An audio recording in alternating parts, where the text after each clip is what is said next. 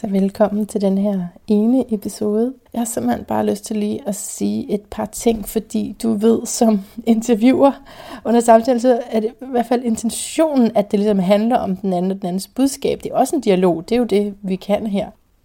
Der er jo stadigvæk mange ting, som, øh, ja, som, jeg, som jeg både tænkte, og som jeg øh, ikke rigtig kunne nå at sige, og som også udfoldede sig lidt bagefter.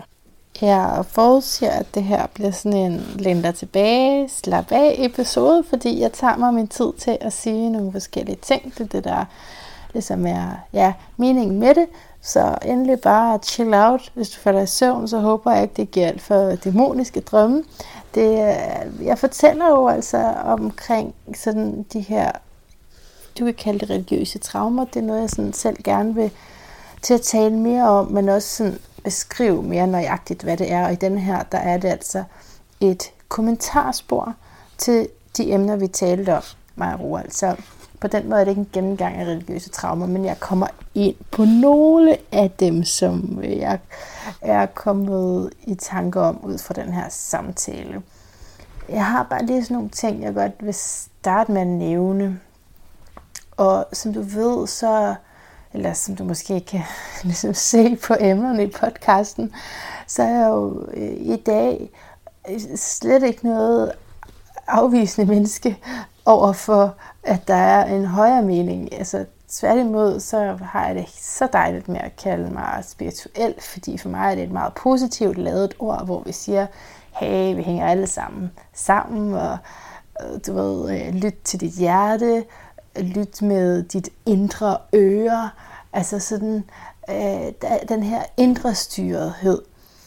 Og i forlængelse af det, kunne vi jo også lige sige, at vi jo står på dørtærsklen til vandbærens tidsalder, som handler netop om at få styrket sin egen indre autoritet frem for at lytte til eksterne guruer. Og den eneste grund til, at jeg og øh, sammen med mange andre kan finde på at tale om sådan noget som øh, det traumatiske ved at have været med i en religion eller en sekt, eller øh, for at øh, udvide det, som vi også sagde i interviewet med Roald, altså en kultur, øh, sågar en arbejdsplads, altså øh, hvor nu end der er noget øh, fasttømret dogmatisk. Øh, der hvor vi i dag kan sige, det var ikke i orden, ikke? Det er jo fordi, at øh, vi har forstået nu, at der er noget, der hedder en indre autoritet. Og hvis der er noget eksternt, som overruler det, så er det faktisk et overgreb. Og det er ikke med den på, at nu er det bare de andres skyld, eller jeg tænker slet ikke på specifikke personer i en eller anden bibelgruppe. Det gør jeg selvfølgelig i mine lokale minder, men jeg bebrejder ikke nogen på den måde. Hvis jeg gør, så er det mig, der skal have healet det. Men jeg har brug for at sige, hey, der er noget helt loddent ved den måde at være på, fordi det har gjort mig ondt. Så kan man selvfølgelig nuancere det ud i det uendelige og sige, nå, hvis du er lige specifik i den situation, så kan det være, at det er godt for dig. Men lige præcis pointen med den her ene tale er altså at sætte nogle ord på øh, det ikke så gode ved at have været i en sekt, og altså, der er jo nogle øh, følger af det simpelthen. Øh, som for eksempel virkelig at skulle genfinde den her indre autoritet. Øh, jeg, jeg er helt sikker på, at jeg altid har haft en intuition, men jeg er også helt sikker på, at det er relativt nyt for mig, at overhovedet have fået den begrebslig gjort. Og det var også noget, det jeg spurgte ind til sådan i starten, da podcasten startede i 2016. var sådan, øh, sig lige noget om det der, øh, sig lige noget om det der intuition, fordi det lyder godt nok meget spændende. Men så selvom, for lige at vende tilbage til det med at være sådan øh, totalt åben for alt muligt åndeligt, som jeg er, som jeg håber podcastens emner afspejler, og vil blive ved med at gøre, både altså i, det, i at det åndelige og også i det etablerede. Jeg har lyst til sådan at være totalt åben for det hele, ikke? Også, som, også som en modreaktion til altså at have, have levet meget efter et snævert verdensbillede. Ikke? Så selvom at jeg siger, at jeg er spirituel, så ved jeg jo også, at der inden for det spirituelle kan opstå noget dramatisk. Forstået på den måde, hvor der er noget sådan helt ukritisk, man er nødt til at acceptere. For eksempel, hvis nogen siger, at det her det er kanaliseret. Jeg elsker kanaliserede budskaber. Det er ikke det. Men det er bare, øhm, må jeg så ikke stille spørgsmålstegn ved det, eller hvad? Fordi at der er en entitet, som har sagt det her til dig, det kan jo ikke være fair eller rimeligt over for mig. Og det er sådan noget, har jeg fået rigtig meget allergi over for, har jeg fundet ud af, og det har nok noget at gøre med, at, øh, at jeg har skulle acceptere nogle ting for ukritisk. Og i spirituelle lære er der jo også den her inkonsekvens, som jeg taler om i religionen. Og jeg mener helt klart, at du kan have spirituelle oplevelser inden for en religion. Så det er ikke for på den måde at stille det op som poler, men det er bare i mangel af bedre ord. Så gør jeg det nok lidt alligevel religionen som det, der betegner noget sekterisk, og det spirituelle som det, der betegner noget friere, selvom det er hverken i ordets øh, rod, at det, det betyder, eller du kan, altså, det, jeg ved godt, at det kan dække over noget andet, men øhm, det, det er jo lige sådan, som jeg normalt bruger det i hvert fald. Og jeg er rigtig, rigtig taknemmelig for og glad for, at jeg ikke blev i den ateisme, jeg sådan set fandt mig selv i første gang, jeg gik ud af kirken, hvor jeg lukkede fuldstændig af. Jeg er rigtig taknemmelig for, at der er en åndelig kontakt, så derfor er jeg så åben for, hvad end du måtte have erfaringer, også selvom at de er kirkelige. Jeg har bare brug for alligevel, at vi taler om bagsiden ved at have været i sådan noget, og måske især for mit vedkommende at være opvokset i det, men altså, ja, for ordet kom det jo ind på en anden måde. Det, der er mange måder, hvor det kan gå hen og blive ekstremistisk på. Og jeg synes jo så, at det er interessant, at der alligevel i hans genetik er de her meget religiøse aner. Så derfor det her kommentarspor, og jeg håber, at næste interview bliver med øh, det her tema, også fordi jeg har i hvert fald planer om at interviewe en, som er gået ud af Jehovas vidner, som jeg var til foredrag med. Jeg ved ikke, om du så min Facebook-status inde på Lyden af et bedre livs Facebook. Der laver jeg også nogle monologer nogle gange, altså bare på skrift, ikke? Og, øh, og der sad jeg til det der foredrag og blev bare så indebrændt, fordi jeg ikke kunne stille spørgsmål. Så jeg har i hvert fald jeg har inviteret ham ud. Jeg har spurgt, om vi kunne, så det er ikke helt på plads. Men jeg håber, hvis det kommer på plads, så er det næste interview, der bliver udgivet. Og så ved jeg ikke, hvor lang tid efter jeg ligesom kan holde den røde tråd, fordi de andre, jeg har planer om at interviewe, er ikke med det her emne, men det er, er mit emne, og jeg vil rigtig gerne lave, altså jeg vil gerne øh, brede information ud omkring religiøse traumer. Jeg har egentlig haft det sådan i nogle år, hvor jeg sådan har tænkt, at jeg vil gerne gøre noget ved det her. Altså, jeg har den her mm, ja, det er jo ikke en unik baggrund, og så alligevel er det meget anderledes. Og øh, hvad kan jeg ligesom gøre? Og så dengang, der tænkte jeg så, jeg må samle nogle mennesker. Det er så meget typisk mig. Jeg, jeg, jeg må samle nogle, jeg lave en organisation, jeg må lave en forening. Men det har allerede været, eller det, det var sådan en lille smule, min idé var sådan lidt samtidigt, og sådan er det tit ikke, de der idéer, der hænger i luften, og så heldigvis er, er, altså, er der nogen, der har gået ind og organiseret det, og, og, og langt bedre, end jeg kunne. Og det er jeg så også en del af, men og tænker jeg på en forening som Eftertro, øh, som jeg også har interviewet. Der også ligger en interview med den her podcast. Du kan bare gå ind og søge på det ind på lydenetbedreliv.lipsyn.com. Det er der, jeg synes, det er lettest at finde mine, min egen afsnit. Hvis man går op i søgefeltet, så lige søger på for eksempel Eftertro, hvis du har lyst til at høre den. Men men så, så jeg tænkte sådan, åh, kan, jeg vil gerne holde noget, jeg vil gerne tale om det, og sådan har jeg det for så vidt stadigvæk, men så kunne jeg ligesom bare se, at det, det er ikke der, der ligesom er energi på, der er ikke flow på, der sker ikke noget der. Og senere her, nu her, har jeg altså, altså begyndt at tænke, at måske det slet ikke det, der mangler. Altså måske er det, der mangler information om, hvad religiøse traumer er. Så det øh, har jeg lige nu på hjerte, at at gerne vil udfolde, og som du, hvis du har fulgt mig, så ved du, at jeg har ganske meget på hjerte, og det kan godt ikke altid, ikke altid udmyndte sig i forfærdeligt meget. Men det håber jeg, at det her vil gøre, fordi det er også der, min proces terapeutisk har ledt mig hen.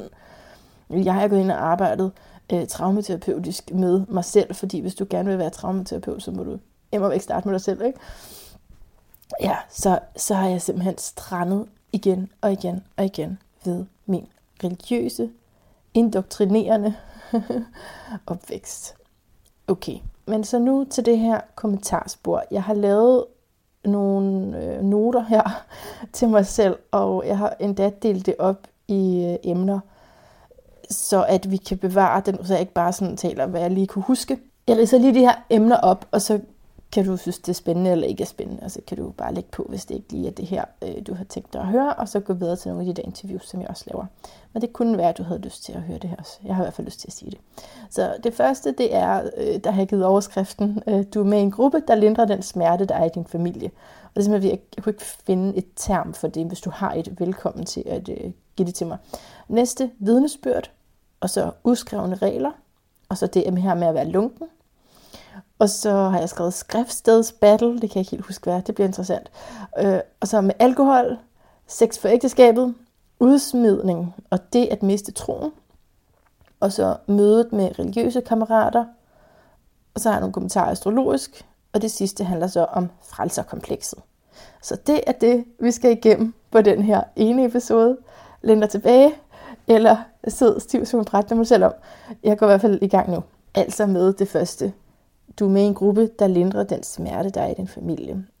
Som du kunne høre i interviewet, og bare lige vil understrege, så jeg siger, at det her det er et kommentarspor, så det er ligesom, øh, kan I huske dengang, man havde DVD'er, hvor der sådan til sidst var sådan noget, sådan noget bagom, eller commentary. Det kan godt være, det stadigvæk er der. Det er bare det, er bare det jeg husker det fra. altså, hvis, hvis man kom til at trykke forkert, i stedet for at tænde filmen, så fik man trykket det der kommentarspor, og så taler de sådan ind over filmen jo, altså producer eller en eller anden. Øh, så, det var, ja. så det er det, jeg laver nu. Det er, hvis du kommer til at trykke forkert på din DVD. Så det, så det, det her ikke samtalen, der ligger to, fordi jeg har delt den op i to, øh, med Roald Bergman, og det her er en kommentar til det. Min Managulærs kommentar til det, hvis at jeg skal identificere mig det navn, med det navn. Men den her øh, sjæl, som bruger det navn, er mig. Hende, der taler nu. Ja. Okay, så. Først havde jeg tænkt, at øh, koble de her to ting de her to gennemgående elementer i Roald Bergmans bog, nemlig øh, familie, dysfunktionaliteten, det, siger jeg med, med stor respekt, fordi det, ikke for, altså, det skal jeg ikke trække ned over hovedet på andre, men, øh, men altså, eller familieballaden, der, der var noget omkring familie, ikke? og så religion. Altså simpelthen at koble de to, fordi øh, Ja, fordi det er min egen opfattelse i forhold til øh, min familie, at jo mere sårbar og udsat du er, jo lettere er det at finde ind i den slags. Og vi kommer så mere ind på det senere, øh, hvor at det også, synes jeg, lyder til, at kirken blev som hans familie. Og det har det helt klart været for mig. Gud var min far. Øh, Gud, altså øh, kristendommen, kirken, var mig. Der fandtes ingen dele af mig uden den her pagt med kirken. Og øh, ja, der, der er meget at sige øh, om det, fordi jeg har sådan et øh, traume, eller traumatisk erindring, eller hvad man vil beskrive det, fra i 4. klasse, hvor jeg stjal simpelthen. Jeg stjal fra en tankstation tæt på min kristne friskole. Og jeg stjal også fra nogle veninder øhm, i deres tasker.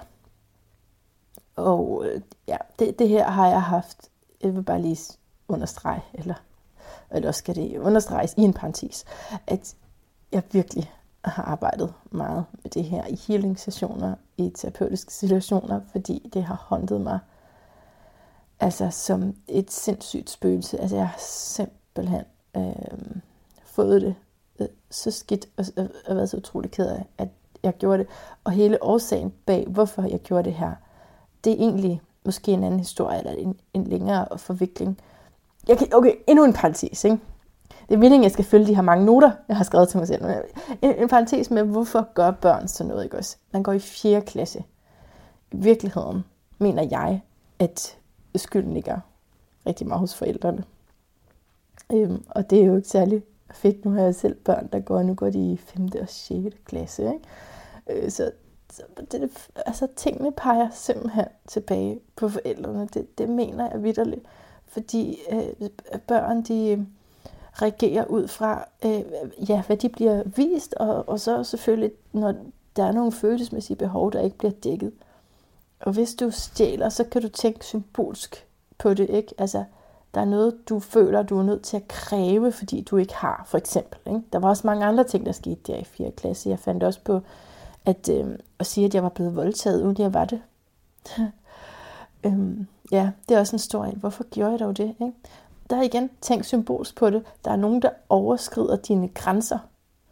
Øh, så, så jeg tror, det er meget vigtigt, at vi altså, det er måske det helt logisk men, for dig, men selvfølgelig kan vi ikke bare sige til vores børn, øh, altså, altså på, på 10 og 12, og hvor den sags skyld også 14 og, og længere op over, at, at de er fuldstændig ansvarlige for det, de laver. Det tror jeg simpelthen ikke på.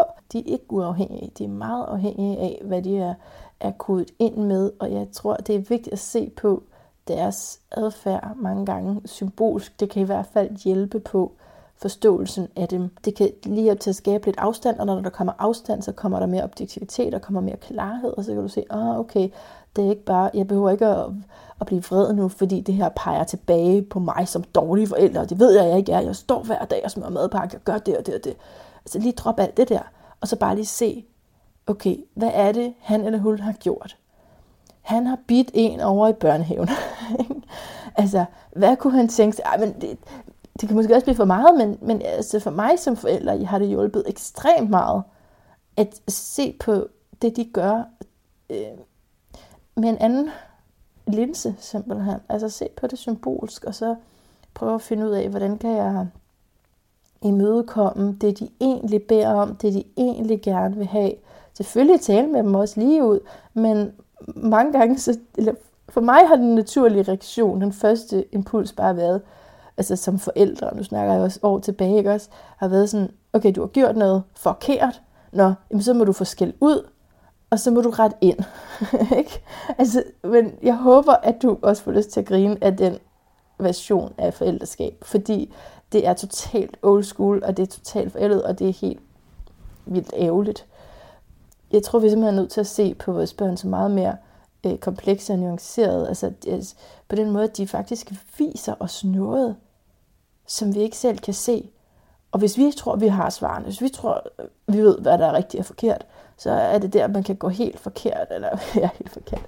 Så øh, man kan komme på afveje i forældreskabet, og, og hvad, hvad er så afveje, når jeg sidder og prøver at opløse rigtigt og forkert? Jamen, det gør jeg måske egentlig heller ikke, men jeg, jeg tror, jeg vil opløse, at børn kan gøre noget forkert, fordi det, jeg mener mere, at børn de kan vise os noget, som vi har gjort forkert som voksne. Faktisk. Okay, det var slet ikke det her, det skulle handle om. Hvis du er nysgerrig på det, så kan, så kan vi snakke videre om det en anden gang. Skal vi gøre det? Lad os gøre det. Anyway, der er sket nogle ting der for mig i 4. klasse, som var meget voldsomme, og som det var mig, der gjorde. Min far blev så rasende. Det er egentlig det her, der er pointen. Han blev så rasende, at han for eksempel svor til mig. Altså, han, han han skældte ud og råbte og sådan noget, men det værste var, at han svor, at han ville rejse sig op i menigheden og fortælle dem alt. Han ville fortælle menigheden alt, hvad jeg havde gjort.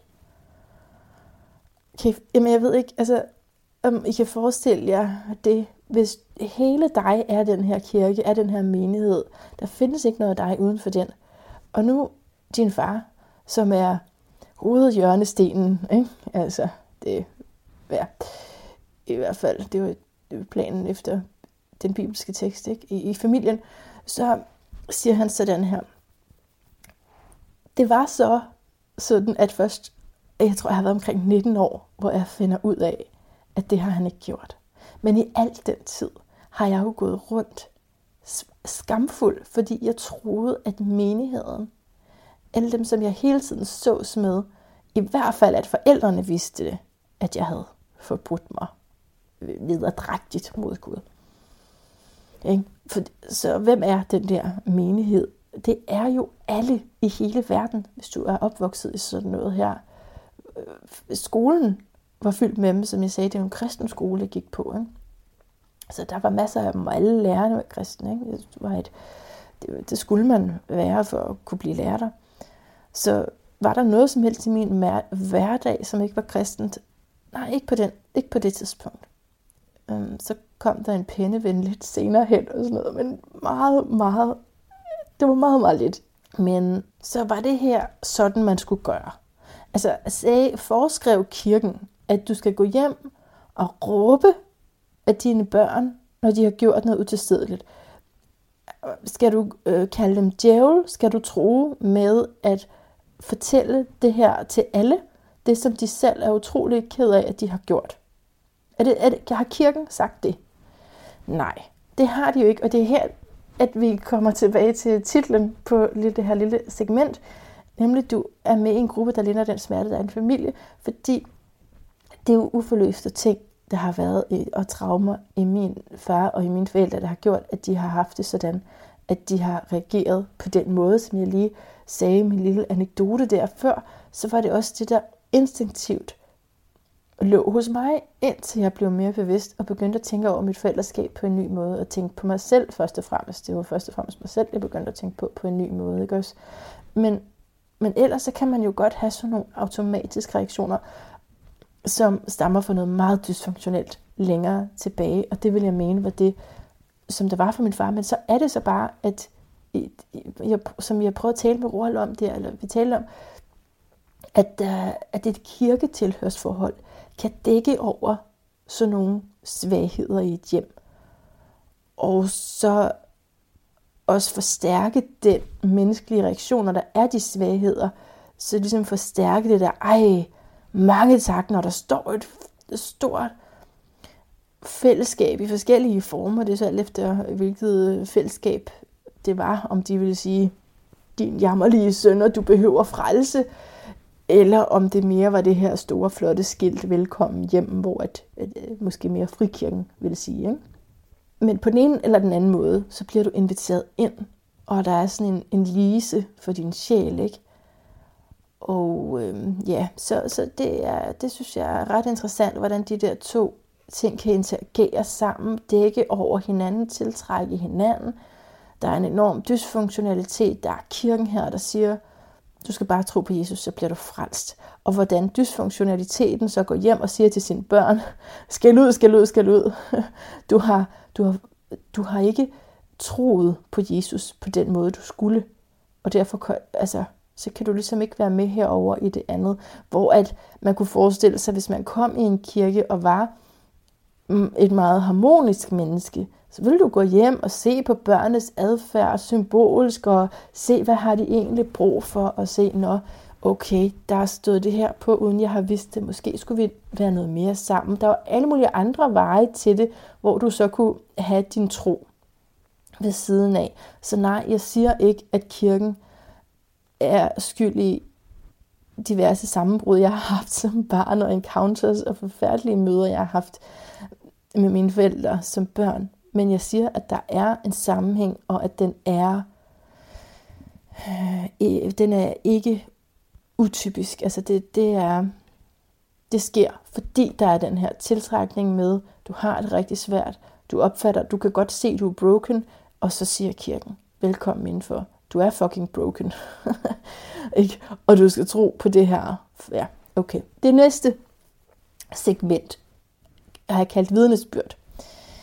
Og det er der i samtalen, hvor jeg spørger Roald til, hvorfor han ikke længere, det er, faktisk, det er faktisk egentlig noget af det første, vi kommer ind på, hvor det, jeg lige har talt om, det egentlig mere kommer lidt senere i samtalen. Ikke? Så noget af det første er, hvor vi taler om, hvorfor han ikke længere til det. Hvad det betydning, at han oplevede at være i paradis, og også de andre oplevelser, han har haft med Gud og Jesus i kirken.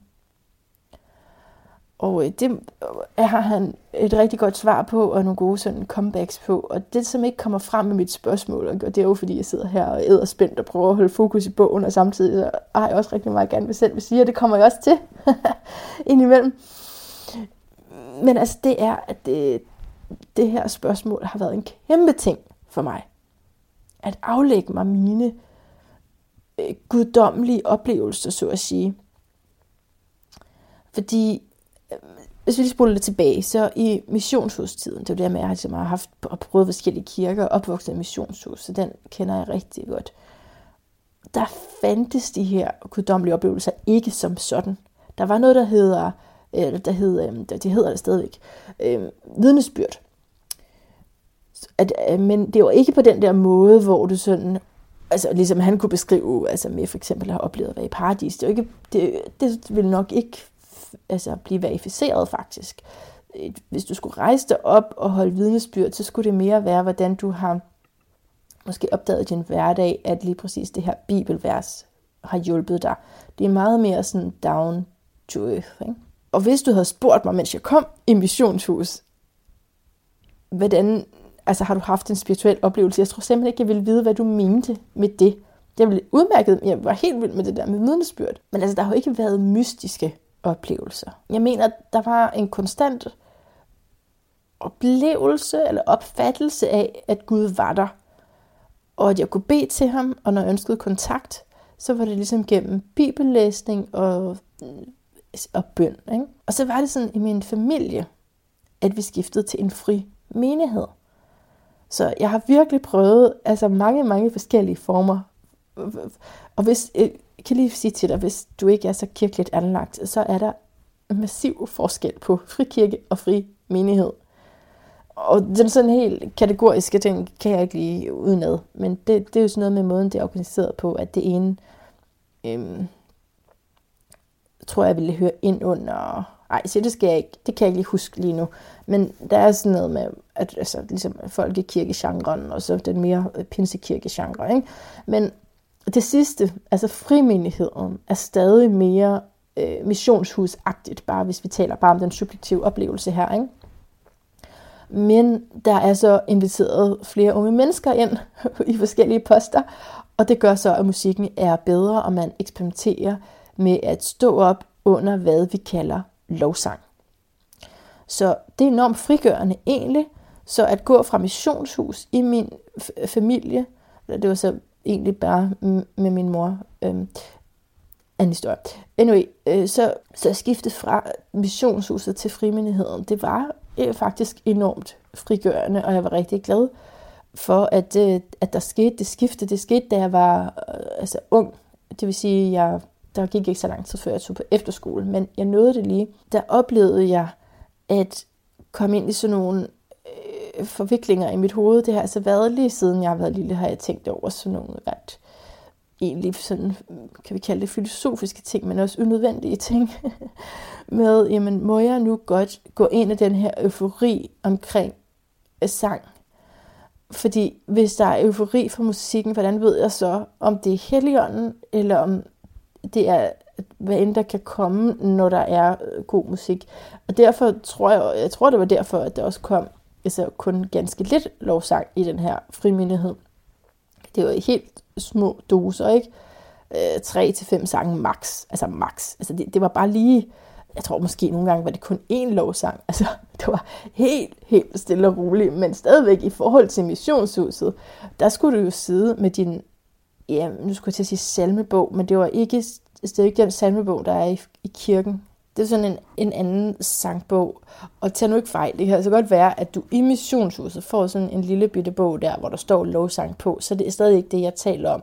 Når jeg taler om kategorien lovsang, så er det, øhm, så, så det er bare for at have noget at kalde det her, hvor at musikken er friere, og hvor, øhm, ja, det er simpelthen nogle andre melodier, og det giver mere mening at stå op.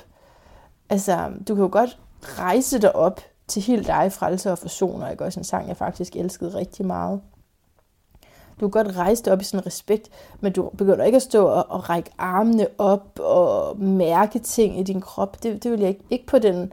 Jo, så skulle det være på en af de nyere melodier, og det var også sådan, der blev altså, eksperimenteret med i, i lovsangstilen. Hvis der var en lovsangsleder, så han lige skrevet en lidt friskere melodi til en gammel tekst og sådan noget der. Ikke?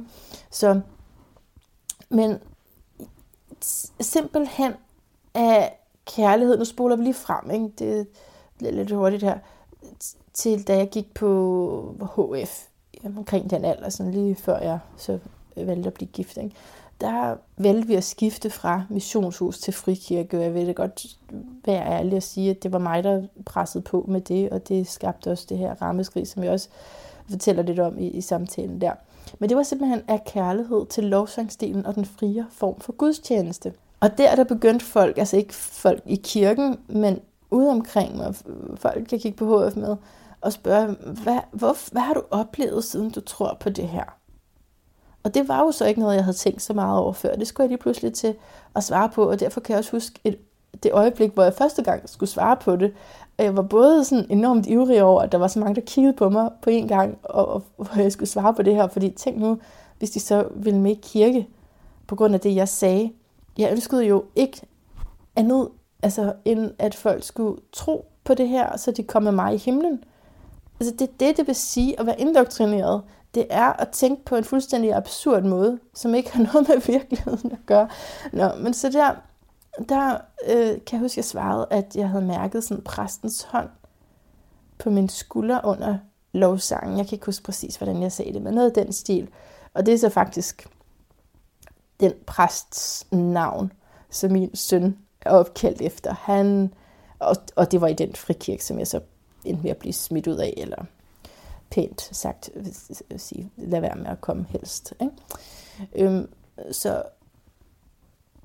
så, men han var bare enormt karismatisk, og jeg elskede ham udsigeligt Det gør jeg sådan set stadigvæk på, på afstand.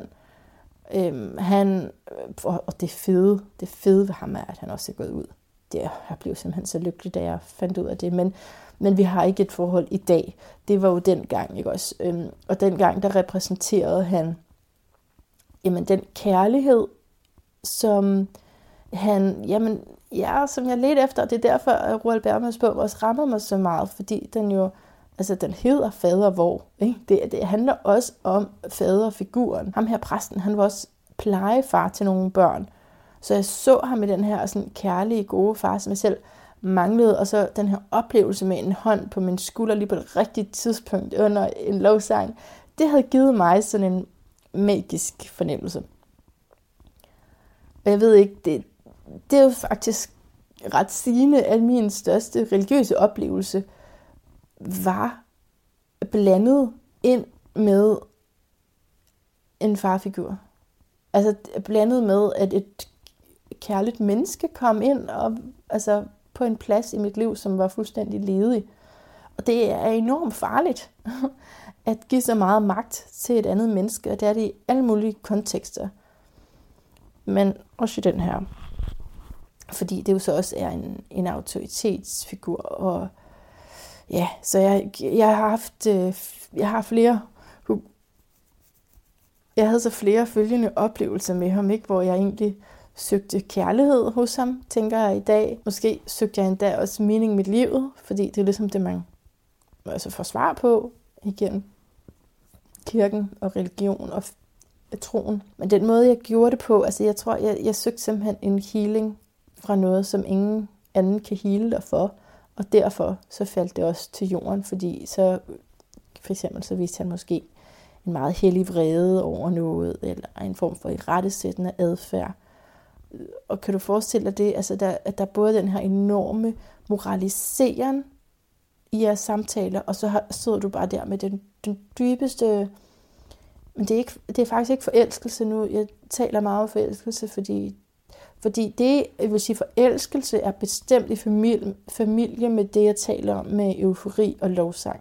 Men lige i forhold til præsten her, var det det slet ikke, fordi det var bare så så, en, en, så kærlig og fantastisk person, som for første gang viste mig, hvordan man kunne være kristen på en levende og lækker måde.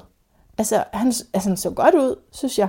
Og har rigtig mange smukke børn, smukke kone. Altså, det, nu, jeg ved ikke, om det skal komme an på udseende, men jeg tror egentlig måske ikke, det er så meget udseende, som det var udstråling. Og det er også det, man siger, det, altså man taler om karisma i Pinsekirken, ikke? At, at det bruger de aktivt. Og det var bare så forfriskende for mig, som jeg, hvor jeg synes, jeg kom fra det der missionske, hvor der var så meget fokus på alt det, man ikke var, og det, man ikke måtte, og folk der også... Og jeg havde også helt det der med, at jeg synes, folk drak for meget og ikke tog det seriøst. Og, øh, altså, min ambition på det tidspunkt, må du huske, var jo ikke bare at komme ind til noget, der lignede det værtslige. Slet ikke. Det var jeg bange for. Men det var at at troen, at Gud, at Jesus, at hele det kom mere frem. At det blev sat ind i en sammenhæng, hvor jeg kunne mærke det bedre, hvor jeg kunne være mere i kontakt med det, hvor jeg kunne spejle mig i de personer, der var. Og det kunne jeg blandt andet i ham her, præsten. Øh, så, så al den her fascination, at lægge alt det her over, på en anden person og i en kirke, ikke også i et fællesskab, det er skide farligt altså. Men det her punkt var jo egentlig i forhold til vidnesbyrd, og det, ja, det vil bare at sige, at der har jeg i hvert fald mange gange været op og sige noget fra talerstolen og bekræftet andre i troen. Men min oplevelse har så bare været mest af den natur, hvor at jeg har læst noget i Bibelen, og pludselig forstår det ind, relaterer det ind i min hverdag på en eller anden måde. Og så er det jo så, så grænte, når du har gjort det igennem hele dit liv. Jeg kan huske, at før jeg begyndte at gøre det, så tænkte jeg, fordi jeg var ekstremt genert, og jeg var også sådan mobbeover for alt muligt som barn, ikke? så jeg gjorde det ikke. Jeg tror ikke, jeg har gjort det som barn, men jeg har tænkt det rigtig, rigtig mange gange, og talt med mig selv. Altså jeg har været fuldstændig inde i den tankegang, hvor at en essentiel del af troen har været at prædike troen. Forstår du? At fortælle andre, prøv selv at se, det giver mening det her.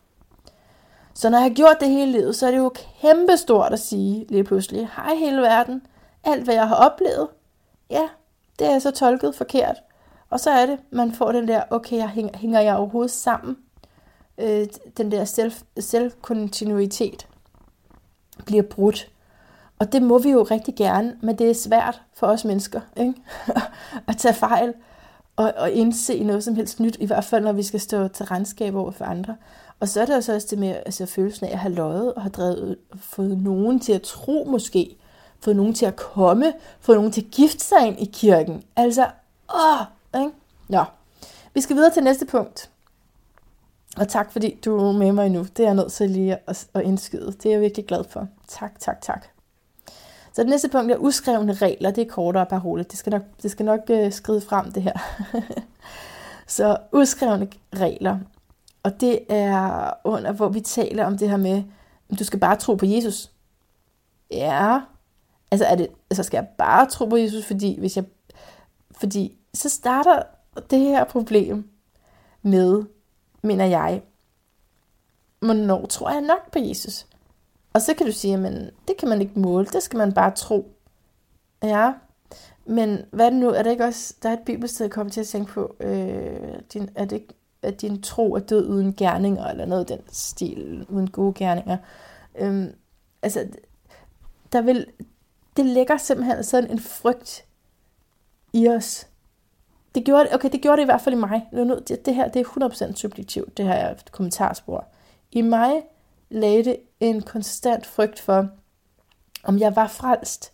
Og når jeg så prøvede at hvile i, at jeg var frelst, så, så lige pludselig så gjorde jeg nogle ting skidt. Og, altså, og helt, det, er bare, det er bare virkelig svært at stole på, om man nu er frelst, fordi der er ingen måde, du kan tjekke det på. Altså, og så er det bedste jo, at du kan få sådan nogle kirkepersoner, som du lægger al din lid til, som kan fortælle dig det. Ikke? Og det, ja, der skal du ikke se så mange dokumentarer om øh, sigter, før at du ved, at det kan gå grueligt galt.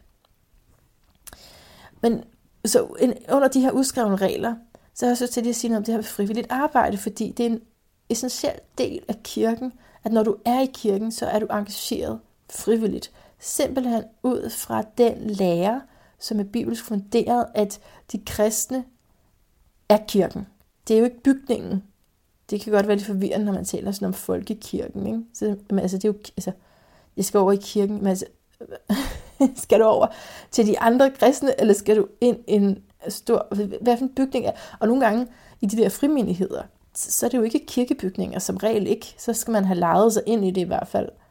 Øhm, men så er det, ja, det er det samme med frikirken, men der er man så vant til, at det ikke er den form for kirkebygning. Men frimenigheden, selvom den er øh, måske opregne, nu er det igen det der med oprindelse, det kan jeg ikke helt huske, det skal jeg lige spørge nogen lige tjekke, jeg kan ikke huske det, men, men du kan godt altså, have, ligesom have rødder i noget af det der folkekirkelige, men så vælge at blive, altså at sætte ind som en frimenighed, og så kan det være, at det fungerer et kirkerum, men det kan altså også mange gange være, at det er måske på et gymnasium, eller en, en skole, et, et eller andet baglokale et sted. Ikke? Så, så den her, det her med, at kirken er ikke bygningen, kirken er en levende organisme. Det er et læme, som det bliver beskrevet i Bibelen, og derfor så må alle dele af det her læme, alle lemmerne, gøre deres for, at hele lægemet, hele organismen kan fungere. Så det har altid i min verden, selv før jeg startede øh, på at være frivillig, så kan jeg huske, min mor hun sagde sådan, ej, kan du ikke, kan du gøre sådan ligesom Sara? Prøv at se, hun spiller både trompet, og hun gør det, hun gør det, og hun gør det. så, så, og så begyndte jeg jo så på det her frivillige der. Det var grund til, at jeg ikke havde startet lige så tidligt som Sara. Det var altså det her selvværd og generthed, og jeg vidste ikke, om jeg overhovedet kunne noget som helst. Men så tænkte jeg, jeg kan jo godt det der med børn. Ikke? Min mor har været dagplejemor, så det følte, det, det følte jeg godt, jeg kunne, det der med børn. Det var før. det var før jeg selv øh, fik børn og fandt ud af, at det er det mest øh, minefyldte sted at tage fat. Øh, ja. Øh, eller, jeg mener bare, der er rigtig meget selvudvikling til en der, når du virkelig engagerer dig i arbejdet med børn, og virkelig lytter, og ikke bare tror, at du ved det hele. Men anyway, så blev, blev jeg frivillig i børneklubben der, i den frivillighed der, og det var egentlig kickstartet til min frivillige karriere, hvor jeg blev trænet i at tilsidesætte 100% mit egen behov for at være en del af kirken, og så bliver det jo også min egen behov. Det, ja, det er det, jeg også gerne vil formidle. At der er ikke noget, der hedder mig, og så er der kirken. Det er da simpelthen ikke sådan, det er ikke sådan, det, det spiller, vel? Det blev lige pludselig mit behov at være en del af den kirke. Ikke? Og det har så været i alle de kirker, jeg har kommet i. Og jeg kan huske på, på et tidspunkt, hvor jeg, at, det, at de andre der, det var den der HF-tid, hvor de andre havde studiejobs, ikke? Så de øh, kunne noget, altså, så man havde råd til noget. Bo for eksempel, ikke? Og der brugte jeg al min tid på at finde nye tiltag i kirken, på at hjælpe med det, der nu var. Og jeg tænkte ikke et sekund på, hvordan jeg skulle få penge ind. Når de spurgte til det, så var jeg bare sådan, ved du hvad, det tager Gud sig af. Jeg, det her det er meget vigtigt. Jeg arbejdede for Guds rige. Jeg arbejdede for at komme i himlen. Jeg arbejdede fokuseret på at hjælpe andre til at komme i himlen. Og så skulle der også lige være lidt tid til at, at pleje en, en depression. Ikke? Men ellers, fordi det havde jo nogle konsekvenser for mig. Så jeg led psykisk. Og en gang imellem, så poppede det op som noget, jeg ikke kunne kæmpe ned. Men dengang, altså, Øh, havde jeg ikke et begreb om, at det skulle have noget med kirken at gøre. Tværtimod, så havde jeg det dårligt over for Gud med, at jeg nu skulle have den her depression. Jeg, jeg lagde det simpelthen ikke sammen. Slet ikke. Så i forhold til uskrevne regler, så går det jo ikke, at du i din position. Nu har du, du er frivillig, du er, skal vi sige, du er lovsangsleder. Det er altså også, det vil jeg sige, det er en stor position. Det kan man ikke bare lige blive. Du kan også bare, lad os sige, du bare, du synger med i lovsangskoret. Det vil sige, du står oppe foran og leder andre. Du er en af dem, man ser. Man kan høre din stemme lidt. Man kan se hele din krop. Eller, hvad kunne det være for en funktion? Øh, du er, den, du er en af dem, der står og siger velkommen. Eller du er en af dem, der står og siger farvel. Eller du er en af dem, der deler bibler ud eller du er en af dem, som øh, er engageret i nogle af de sociale organisationer, som jeg også har været rigtig meget med i. Og det er jo, ja, det er så øh, et helt andet emne, som ikke står nogen steder i mine noter, som jeg bare kommer til at tænke på, at der er jo selvfølgelig også rigtig meget socialt arbejde forbundet med kirken, som, man, som vi ikke kunne være uden, fordi nu er det så den måde, vi har struktureret os på. Så, så der også, så kunne du have en rolle der. Men, men så går det jo ikke, at du i den her position, du nu har, har syndet på en synlig måde. Men er meget enige om, vi er meningen fra alle kirkerne, jeg har ikke fundet en, der har været uenig i det her med, at en lille hvid løgn er lige så meget synd i Guds øjne, som mor er. Det er sådan helt bibelsk. bibelsk. Altså hvis, hvis, det, hvis der bare lige er sket en lille ting, så er det lige så galt. Altså, du kan ikke, der er ikke noget hierarki i forhold til det. Og så er der måske alligevel, nu kommer jeg til at tænke på, der, var, der er måske, der er altid noget. der er alligevel altid noget, øh, som er utilgiveligt. Nå, er det ikke det der med at ære sin far og mor? Det tror, der er et eller andet, der er utilgiveligt i hvert fald, øh, hvis man så ikke gør det. Men anyway, så er der sådan en grundtanke med, at, at det kan være at se ganske lidt ud i det menneskelige øjne, men for Gud så er det lige stort, fordi det er urent slut. Ikke? Men kirkemæssigt, kirkemæssigt er det jo klart, at hvis du lyver ind imellem, eller hvis du begærer en anden mand, altså en, hvad det, man siger, en anden mands kone, jeg ved ikke, det er, det er altid beskrevet for det der maskuline, ikke? så det kunne også være en anden kones mand.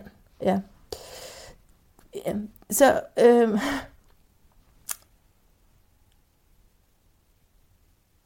så er der ikke konsekvenser. Fordi det kan vi jo ikke se. Det er der ikke nogen, der kan se. Der kan du, hvis du er ærlig nok, så skrifter du, eller sådan, ikke? Det er jo så mere katolsk, men der er, der er også skrifte, at skrifte i de, i de her protestantiske kirker, helt klart. Bare på forskellige måder, så kan man komme til forbøn for eksempel og sige det der, eller man kan få en personlig samtale med præsten eller sådan noget. Så kan du sige det der, så du bliver tilgivet. Men hvis du nu åbenlyst, øh, for eksempel i lovsangen, viser mave, ikke?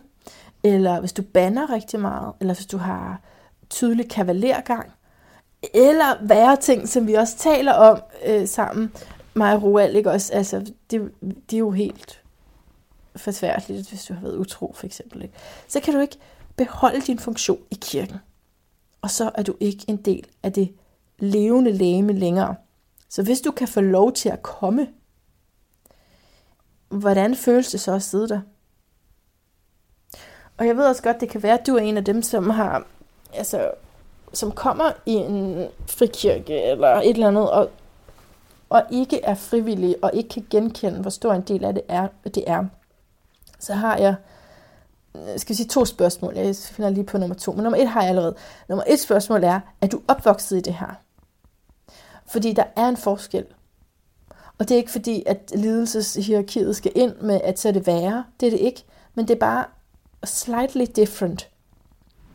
Jeg, jeg, jeg tror ikke, der er, altså, det er hverken værre eller bedre, eller, men, men det er lige lidt anderledes. Så hvis du er fuldstændig opvokset i det her, det vil jeg godt have svar på. hvis du, hvis, okay, hvis du er opvokset i det, og ikke har ikke er frivillig, så vil, så vil jeg godt faktisk lige besøge din kirke engang og finde ud af, hvad der foregår. For det lyder meget sært. Og nummer to, føler du dig virkelig som en del af den kirke så?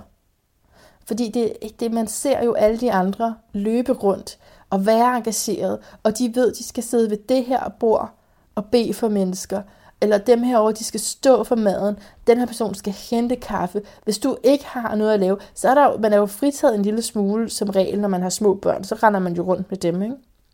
Men ellers er det jo meget svært, øh, og også i den tid, hvor man har små børn, så kan man også komme til at føle sig sådan lidt, åh, oh, altså, jeg vil også gerne kunne bidrage, ikke? Så, fordi at, at det er ligesom det, man gør, det er den måde, man er sammen på. Så ja, det vil være mine spørgsmål, hvis ikke du har oplevet det. Det næste punkt er, at da vi taler om det med at være lunken. Uh, jeg er så glad for, at han kan de der bibelvers udenad, som jeg går og fornægter mig selv, eller på, jeg prøver at fortrænge. Det er sort eller hvidt.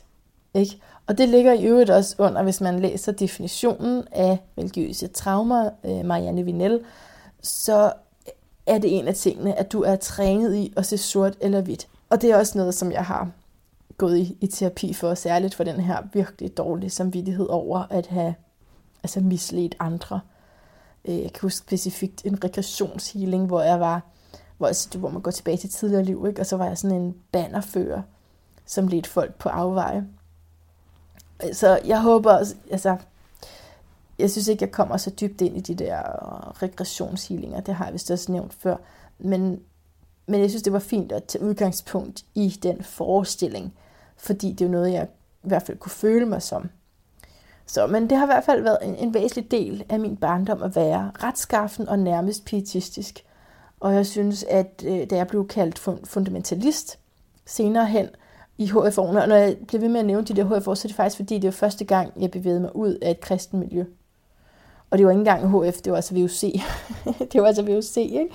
Det lyder bare lidt bedre at sige HF. Nej, øh, det var VUC, øh, efter jeg havde været i Israel um, så skulle jeg have sådan nogle HFA for at komme ind på socialrådgiveruddannelsen. Jeg havde jo alt det frivillige arbejde. Det var, der kunne jeg jo liste op, ikke? Uh, mange år, og, og jeg havde, det havde jeg. Det er jo det der, man kan komme ind på merit, eller anden, anden hvad hedder det? Ja, det ved du sikkert godt. Anyway, det er det, der skulle til. Så skulle jeg lige tage de der HFA, og det var faktisk første gang, og det tænkte jeg slet ikke over. Men jeg kan huske, at man skulle tage første dag, så skulle man tage sin yndlingsting med. Og hvad tog jeg selvfølgelig med? Bibelen, ikke? En sådan helt almindelig sort bibel tog jeg med. Det, vi skulle tage det, der var vigtigst for os med. Og så begyndte de jo at kalde mig fundamentalist, og så tænkte jeg, ja, ej tak, altså jeg følte mig virkelig set og hørt og anerkendt. Ikke? Øh, fordi at de forstod, at kristendommen, at Gud og Jesus var mit fundament. Altså det var, jeg synes det var så smukt. Så det her med at være lunken, altså at, at, at sige, er du kold eller også er du varm, jeg har bekæmpet så mange ting i mig selv, så mange dæmoner i mig selv op igennem min barndom, for eksempel i forhold til make-up forbrug. Det var sådan jævnligt oppe, også som ung, men jeg har sådan et minde som barn, altså det har været før skolealderen, ikke? hvor jeg havde fået sådan noget BR makeup. Og så kan jeg huske, at jeg står ved skraldespand derhjemme og smider det ud, mens min familie de har sat sig til bordet, og så spørger de selvfølgelig, hvad er det, du laver? Kom nu og sæt dig. Og så kunne jeg sige stolt, stolt, at der var intet make-up skulle make-up for. det, det, der er ingen grund til det her. Vi er jo Guds skaberværk, vi ser ud, som vi gør. Og hvis vi prøver at gøre det bedre, end det er, så er det idoldyrkelse. Jeg er nødt til at smide det her ud, ned i skraldespanden. Jeg skal aldrig nogensinde bruge det igen. Slut. Jeg kan lige tro, at jeg vandt respekt på den slags holdninger.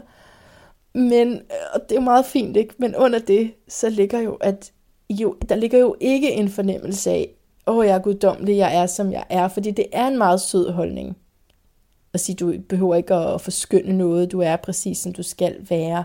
Men jeg følte mig helt og aldeles og fuldstændig totalt og enormt mørk, ond. Og mine brødre, de har jo, de har jo kaldt mig øh, forkælet lige siden jeg var lille, så, så der havde jeg taget deres projektion fuldstændig på mig. Jeg følte mig som et monster, der kommer to fra folk, tog kærlighed væk fra folk, og, og jeg skulle allerhelst ikke findes. Det er jo en meget, altså, det der med ikke, helst ikke at skulle findes, det er en meget akkurat beskrivelse af, hvordan jeg følte mig indeni. Og kan du se, hvor let det så er at gå over til en radikal version af kristendommen og sige, jamen, så skal alle lyster i mig dø til indegørelse. Øh, der er jo masser, at du kan have i dig selv så. Og så passer det så fint sammen, fordi øh, din egen oplevelse af dig selv er, at du er elendig, og, og Bibelen prøver også at bare forpure alt det, som kunne gøre, at du havde det godt. Så passer det hele sammen. Nå, men så, ja, så har jeg det her segment med øh, skriftsted spattel. Og det er jo fordi, vi taler om, at man jo ikke bare kan sige, jeg har det her fra Bibelen, eller det står der i Bibelen, jeg prøver bare at gøre, det står i Bibelen. Fordi som Roald siger, Øh, du kan skabe alle mulige religioner og kirker ud fra Bibelen, altså som er vidt forskellige. Og det var absolut min største hurdle i forhold til at være kristen. Og jeg drog land og rige rundt for at tale med mennesker. Ledere, personer, jeg troede på, og folk, der havde enormt travlt, og så fik jeg lige luret mig ind i deres kalender alligevel, for simpelthen at spørge dem, hvad mener du om det her skriftsted? For mig var det helt stort dåb. Og det er det jo, altså dåb er en kæmpe ting, når du er kristen, fordi det er adgangsgivende for at komme i himlen. Det er det. Hvis ikke du er døbt. Altså, har jeg ikke set der for eksempel film, eller måske har du selv stået i situationer, hvor at der er en, der er ved at dø, og så er det om lige at få personen døbt. Ikke? Om det er så en baby eller en ældre, eller hvad det er, personen skal døbes, fordi nu kommer døden. Og udover det, så er dåben jo central fordi det afgør dit kirketilhørsforhold. Ikke? Og så derfor var det en stor ting for mig. Det, altså, jeg husker det som om, at det virkelig også har været det som barn, at jeg har stillet utrolig meget spørgsmålstegn ved det der med dåb. Det, jeg synes, det var så svært at forstå, og øh, jeg havde virkelig brug for samtaler om det. Og senere hen blev det jo vigtigt, i for, fordi jeg gerne ville skifte kirke, ikke også? Øh, kan jeg nu stå inden for det her, eller kan jeg ikke stå inden for det her? Og så er det jo, altså der er dåb en del af den ritualisering, der er i kirken. En handling, hvor at du altså potentielt kan sige ja til Gud. Og det vil jeg jo gerne. Jeg vil gerne kunne sige ja til Gud på den der adgangsgivende måde, men, men jeg var barnedøbt. Så jeg læste, jeg læste virkelig alt, hvad jeg kunne finde om det, også øh, sådan i en tidlig alder, som sagt. Og jeg kan huske, at jeg spurgte min storebror, som var teolog. Det er jo så ikke, da jeg var ung, der har vi slet ikke haft kontakt i de år. Men, men øh, som barn gjorde jeg. Ja, så jeg ved ikke, hvor meget mere jeg har at sige til det andet end, øh, jeg vil faktisk rigtig gerne dykke ned i det her emne med dåb. Jeg synes, det er ja, lige nu, så kan du nok også høre på måden, jeg taler på indimellem, at jeg jo berørte det her på en måde, hvor at det, har, altså det har gjort ondt, ikke også? Men samtidig er der nogle af emnerne, som har fyldt så meget for mig, at det kunne da være interessant at tale om, og samtidig, så bliver det altså meget svært for mig at interviewe en, som tror på det. Så det måske kan det ikke rigtig lykkes, fordi ja, jeg, ja, det kan vi tage ned i. Der kommer et punkt med det der med, altså, hvordan det så er at være sammen med kristne mennesker i dag. Interessant at, at tænke på, hvordan jeg har været så meget rundt for at finde svar, og hvor pinefuldt det har været for mig, at folk ikke har været enige om, hvad det er, der står i Bibelen. Og i det, som vi taler ind i og taler om hele tiden i lyden af et bedre liv, det er jo, du ved det selv. Ikke? Og det eneste sikre dengang, det var, at jeg ikke stolede på mig selv til at afgøre, om det var det ene eller andet. Det var helt klart nogle andre og, øh, og Bibelen, som havde svaren. Nå. Det næste segment, alkohol. Ja, så jeg har det, det her lidt, det er lidt sjovt punkt, fordi for mig med alkohol, jeg synes, det var så spændende også lige at høre Roald til det, og, og definitionen på at være fuld og sådan noget. Ikke? Øh, jeg har det stadigvæk øh, svært med det. Der er måske øh, altså en religiøs reminiscens. Jeg synes bare ikke, der er nogen grund til at drikke. Altså det fint med en lille smule vin, og jeg synes også, jeg har prøvet at eksperimentere, øh, men, men ikke voldsomt. Altså jeg har aldrig kastet op efter det. Jeg ved ikke, om det er det, der skal til, for man er, øh, har været fuld. Jeg, det ved jeg ikke. Men altså, hvis jeg kunne vælge helt selv, ikke? så ville det være zero alkohol, faktisk.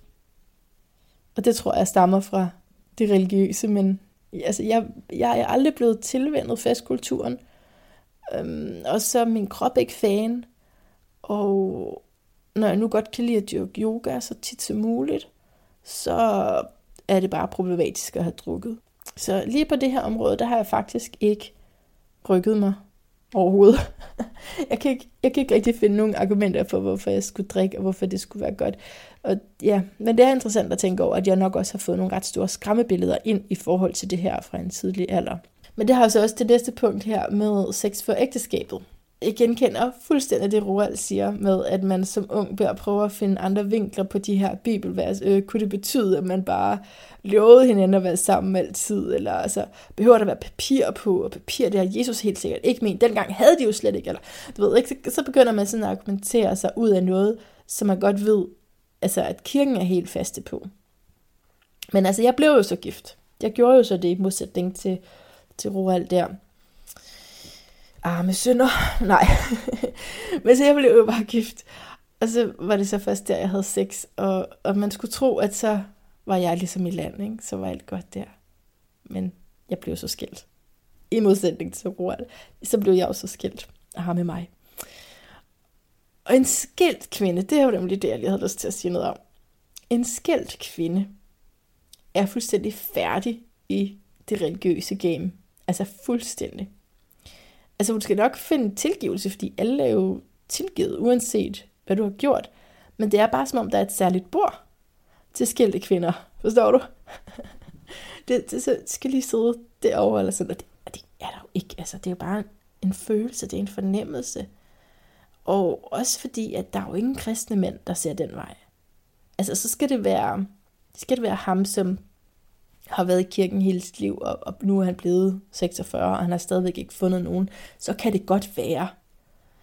Øh, men altså, ja, men alt det der, det er måske lige overdrevet subjektivt. Øh, mere seriøst, så for at kommentere på det med sex før ægteskabet, og den brødbetyngethed, som Roald også beskrev over det.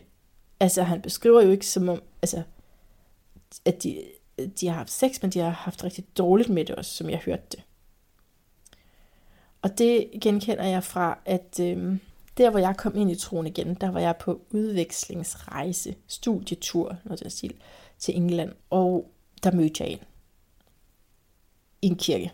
I sådan en meget ortodox kirke. Altså, det var meget gammeldags det var um, engelsk i stil jo, jeg ved ikke, hvordan jeg skal forklare det, men, men altså, det var ligesom missionshuset, faktisk. Og det, det at jeg mødte den form for kristendom igen, ikke, også, som jeg var vokset op med som barn, det gjorde jo, at jeg følte mig enormt hjemme. At jeg tænkte, ja, det her er jo egentlig sandheden, fordi det er det, jeg altid har fået at vide.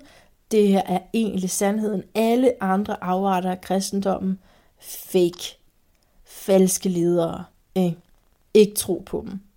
De tager helt fejl. Det er kun vores lille niche af troen, som er sand. Det er det, jeg er opvokset med.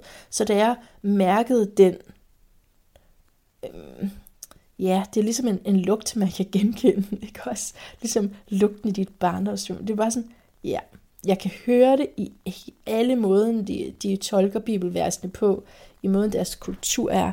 Det her er.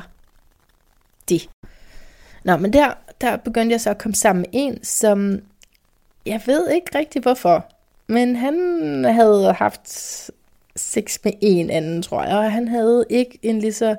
Jo, han, det er jo det, der var så sært ved ham, fordi han havde holdningen til, at man ikke måtte have sex for ægteskabet. Øh, men han kunne ikke. Altså, det er jo så et andet emne, som jeg ikke lige kommer ind på nu her, men i forhold til dobbeltliv, ikke? At det kan være der i forskellige grader. Og jeg havde jo det her var, da jeg kom ind i en kirke for anden gang, hvis jeg var uklar omkring det. Så det vil sige, at jeg havde den der håndfuld år uden for kirken, og der havde jeg jo prøvet at have sex med forskellige. Og jeg var også blevet enormt glad for at have sex. Jeg var, så, og jeg havde ikke mødt det der med, at man kunne tilfredsstille sig selv på det her tidspunkt. Eller jeg tænkte i hvert fald ikke, det var noget for mig. Så, øh, så det, var, det gjorde vi så, og det var faktisk noget det, der bandt os rigtig meget sammen hvilket så kan diskuteres, om det så er et godt forhold, når det så er, at det er det fysiske, der, øh, som vægter så højt. Men anyway, så kom jeg jo så hjem til Danmark igen og startede i en meget friere kirke, fordi jeg var lidt bekymret for, om jeg kunne holde det der øh, tunge miljø ud. Så jeg startede i Hillsong, fordi jeg tænkte, der er størst chance for, at jeg kan hænge på her.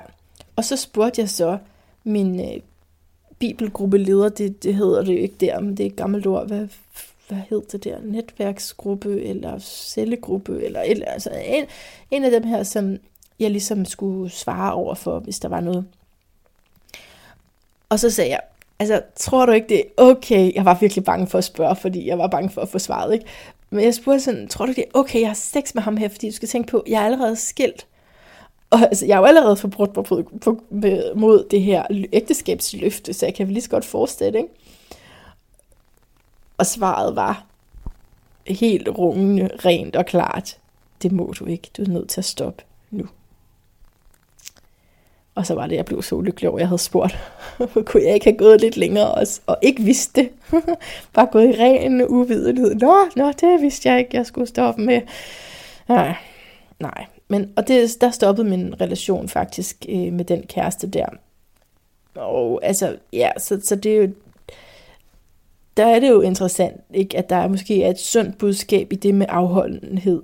Fordi det skal jo ikke, jeg mener heller ikke i dag, at det skal være det fysiske, der holder et par sammen øh, i så stor stil. Der er nødt til at være noget andet. Altså det er da i hvert fald det, jeg har lyst til, et slags forhold, hvor man... Mm, det skal da være ekstremt nydelsesfuldt at have elskov, men, men hvis det kun er sådan ren begær hele tiden, det er det, der holder det sammen, så, ja, så har det ikke så lange udsigter, og så lærer man ikke hinanden ordentligt at kende, tror jeg. Det ved jeg ikke. Det, det føles lidt som et tidsspur, hvis, man, hvis det ligesom kun er det fysiske. Det ved jeg ikke, om du er enig i. Det, det kan sagtens være at tage fejl med det. Men øhm, samtidig så var der jo noget som jeg var nødt, altså, som jeg var rigtig glad for, og noget, som jeg havde fundet noget frihed omkring, som blev stoppet, ikke? altså det seksuelle, mit sexliv. Og det var hårdt. Og vi stoppede heller ikke helt med det samme. Der gik lige nogle måneder. Og når vi så, fordi jeg prøvede, jeg sagde det sådan, fordi jeg tog det meget alvorligt, det med at starte i kirke igen, så jeg gik til alle sådan nogle møder, der er sådan nogle intromøder, der er sådan nogle blive frivillige møder, der er alle mulige møder. Jeg prioriterede det helt vildt højt. Så for eksempel, hvis, hvis vi lige kunne ses der, han boede jo i England, så hvis vi kun lige kunne ses der, hvor jeg havde et møde med dem, så kunne jeg ikke komme. Altså jeg, var, jeg prioriterede det helt vildt højt. Så jeg prøvede at sige, at nu skulle vi stoppe med at have sex, men når vi så var sammen, så var det meget svært at styre. Kender du det? så kan man blive meget tiltrukket. Og så kom skyldfølelsen, og så var det jo så sådan til sidst, at det jo ikke så fedt at have sex med mig, når hver gang vi har været sammen, så græder jeg og øh, ja, oplever den der splittelse mellem, hvad jeg gør, og hvad jeg egentlig tror, jeg bør gøre. Så det, det seksuelle, det må jeg sige, det er bestemt ikke noget let område af mit liv. Der kan være mange grunde til, mange forskellige traumer, øh, som gør, at man har svært ved det. Men øh, for mig er det lige skrevet helt ud for en stund. Fuldstændig. Altså, ja, det, ja. Jeg tænker, at vi tager det op igen om et par år, det der med sex. Øh, så kan det være, at det går bedre. Men lige nu, så er det godt nok. Ja, der, der har jeg nogle ting med det. Okay, det næste punkt. Øhm, udsmidning, og det at miste troen. Og igen vil jeg bare lige øh, afbryde mig selv med at sige tak, fordi du hænger på her. Øhm, min vision med det er jo at bare udbrede, nu er det en meget personlig, et personligt kommentarspor her, men jeg håber da stadigvæk, at, at det hjælper på at få noget information ud om, hvad det egentlig gør at have været med i en kirke på den her måde. Så det med at blive smidt ud, og det med at miste troen, som vi taler om, for mig hænger de to ting ikke sammen. Fordi da jeg blev smidt ud i anførselstegn, altså sådan, det var jo ikke, så vi talte om, var det jo ikke præcis de ord, og det kan du høre i samtalen, ikke? Men, men der, da jeg ligesom forlod det, så flyttede jeg bare til en anden kirke. Altså vi flyttede faktisk til en anden by. Det var igen lidt af skam. Altså jeg var skamfuld over det, jeg havde gjort. Og jeg tænkte, vi må bare væk. Vi skal ikke være den her by, kommer til at møde alle mulige mennesker og sådan noget. Ikke? Som jeg i dag tænker, det er verdens værste grund til at flytte at der er nogen, du ikke vil møde. Altså, det er det bare. Nå. Men så, så da jeg flyttede, så flyttede jeg bare kirke. Ikke?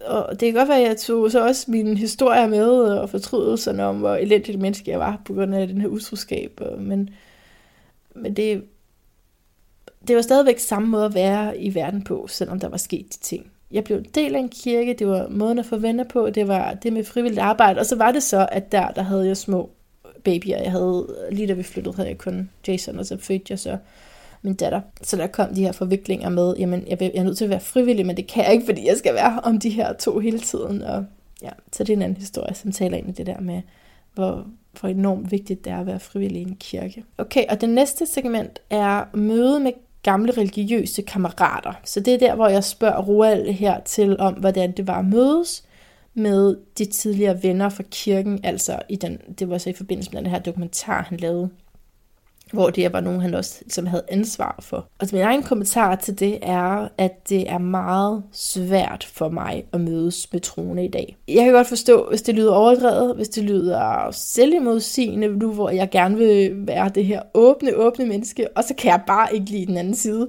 Øh, altså, eller ikke fordi jeg ser det, som om der er en anden side, men det gør jo dengang, så jeg det jo sort-hvidt, og så hvis jeg nu bare har besluttet mig for, at det er den, altså, det er den anden side, der er det rigtige, eller sådan et eller andet.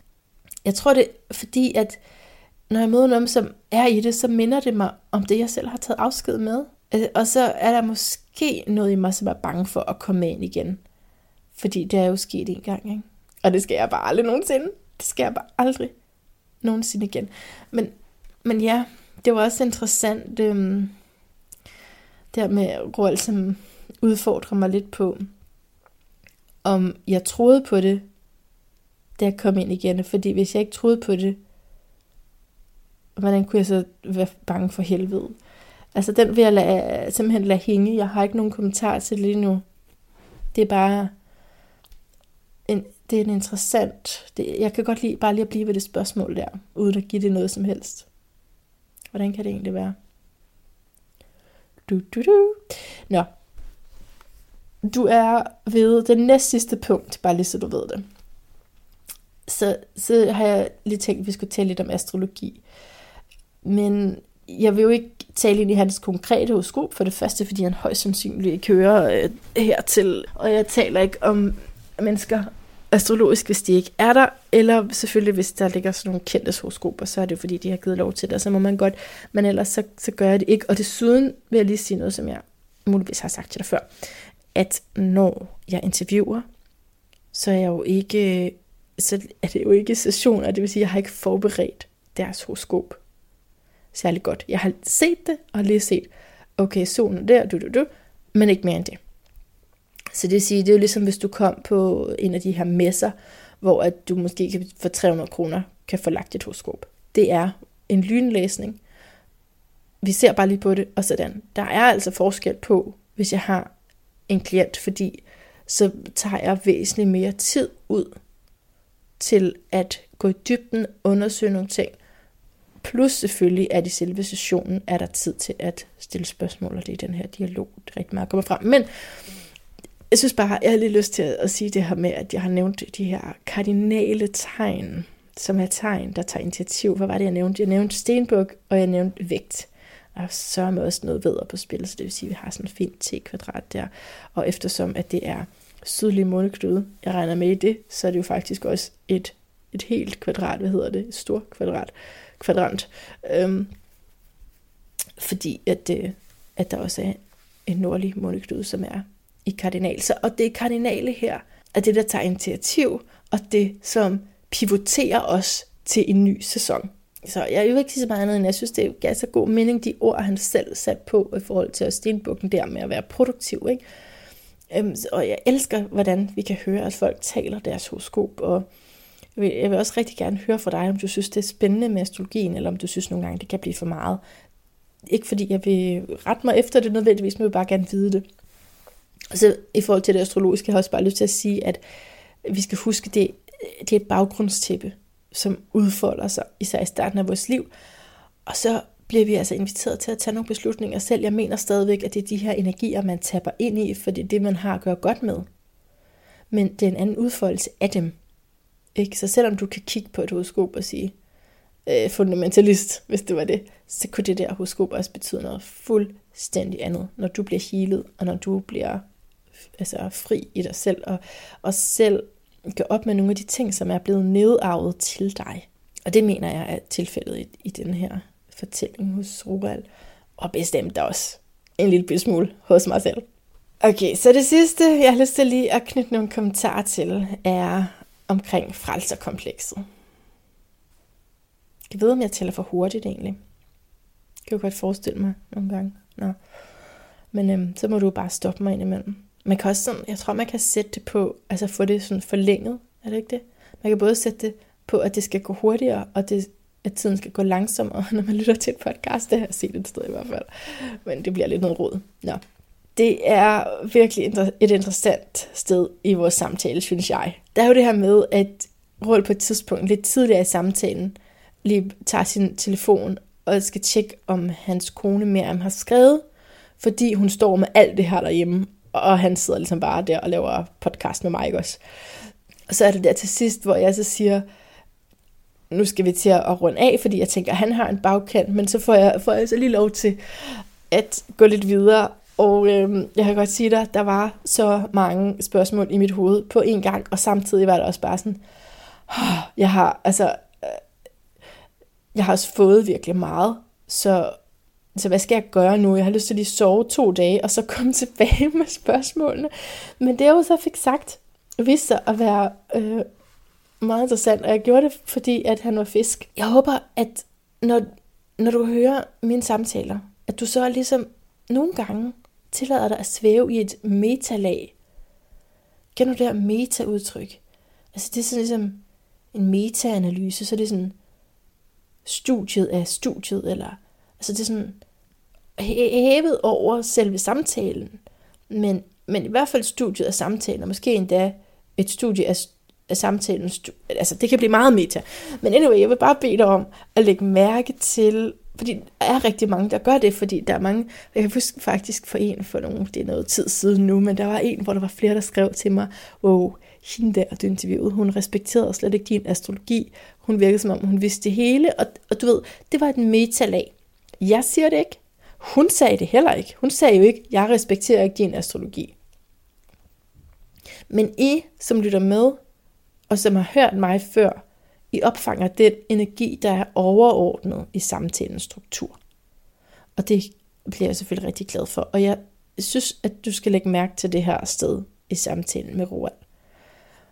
Fordi vi taler om frelsekomplekset, og det er evigt interessant for alle, der på et tidspunkt har prøvet at sige, jeg vil gerne arbejde med mennesker.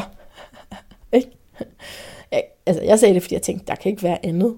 Jeg kan ikke, ved ikke, hvordan jeg skal gøre noget som helst andet.